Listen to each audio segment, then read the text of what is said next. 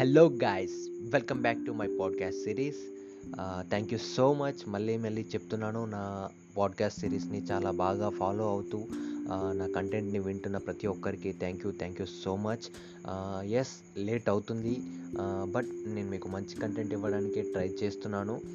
So ఇవాళ మన topic వచ్చేసి language languages known Telugu Hindi English.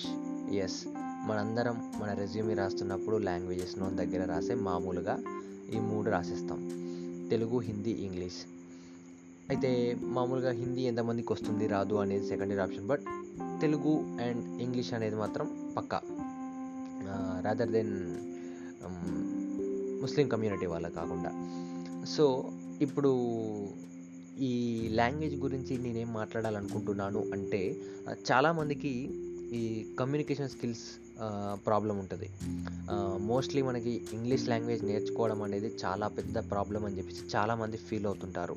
Yes of course it is a big deal but నాకేమనిపిస్తుంది అని అంటే English subject నేర్చుకోవడం చాలా కష్టం.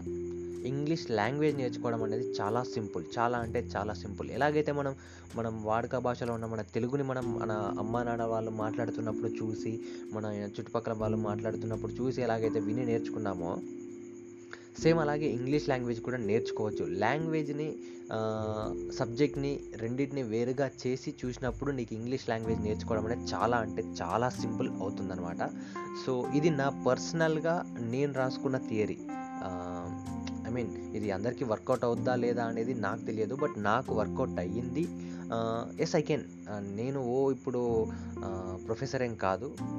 నాకు పెద్దగా ఇంగ్లీష్ రాదు but I can manage like ఇప్పుడు మీరు ఏదైతే వింటున్నారో ఈ మాత్రం వస్తే సరిపోద్ది అని నా ఫీలింగ్ అనమాట సో ఈ మాత్రం ఇంగ్లీష్ నేర్చుకోవడానికి మనం ఏ కోచింగ్ సెంటర్కి వెళ్ళాల్సిన పని లేదు ఎక్స్ట్రా ఎఫర్ట్స్ పెట్టాల్సిన పని లేదు ఏం చేయాల్సిన పని లేదు సింపుల్గా చెప్తే మీరు చాలా సిల్లీగా తీసుకోవచ్చు బట్ ఇట్ వర్క్స్ కాబట్టి నేను చెప్తున్నాను. బిగ్ బాస్ చూస్తే సరిపోద్ది. ఎస్ మీరు విన్నది కరెక్టే బిగ్ బాస్ మన తెలుగు బిగ్ బాస్ చూస్తే సరిపోద్ది. ఎందుకంటే అందులో వచ్చే situations I'm not big fan of Bigg Boss నేను బిగ్ బాస్ ఎందుకు ఫాలో అవుతున్నాను అని అంటే జస్ట్ నా పర్సనల్గా స్వార్థం కోసం మాత్రమే.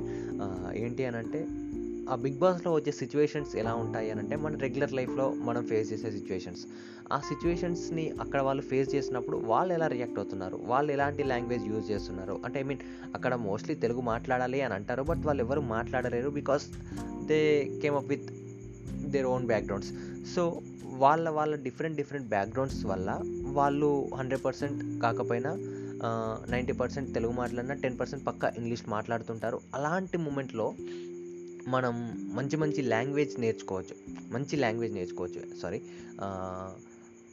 వాళ్ళు మాట్లాడే పదాలు కావచ్చు వాళ్ళు ప్రొనౌన్స్ చేస్తున్న విధానం కావచ్చు వాళ్ళు ఎలా గెస్చర్స్ ఇస్తున్నారు ఎలా అవన్నీ ప్రాపర్గా మనం నేర్చుకోవచ్చు.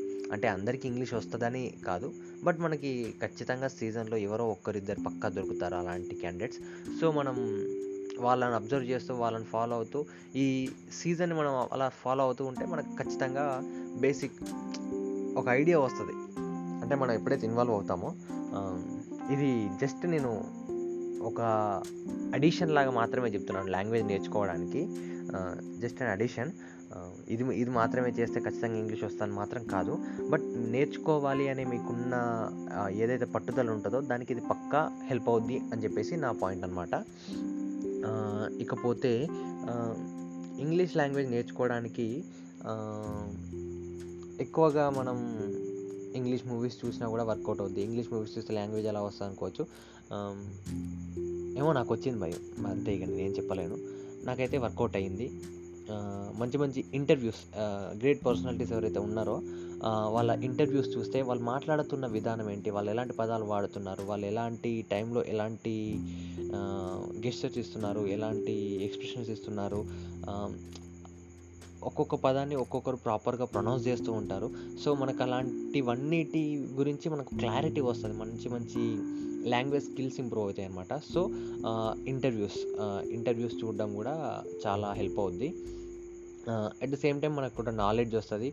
అండ్ సక్సెస్ఫుల్ పీపుల్ కాబట్టి వాళ్ళ సక్సెస్ స్టోరీస్ వినడం వల్ల అది ఇంకా మనకి హెల్ప్ అవుద్ది. సో అన్ని రకాలుగా అది చాలా ప్లస్ అనమాట సో ఇలాంటి టిప్స్ కొన్ని ఉన్నాయి ఇంకా చెప్పాలంటే ఓల్డ్ స్టైల్లో నేను ఫాలో అయిన టెక్నిక్ ఏముంది అని అంటే బుక్స్ చదవడం. అయితే ఈ బుక్స్ చదవడం దగ్గరికి వచ్చినప్పుడు పర్సనాలిటీ డెవలప్మెంటో లేదంటే ఆ, స్కిల్స్ ఈ స్కిల్స్ అలా ఆ బుక్స్ కాదు. థర్టీ ముప్పై ముప్పై రోజుల్లో ఇంగ్లీషు లేదంటే కమ్యూనికేషన్ స్కిల్స్ డెవలప్మెంటు అని చెప్పేసి ఇలాంటి బుక్స్ కాదు.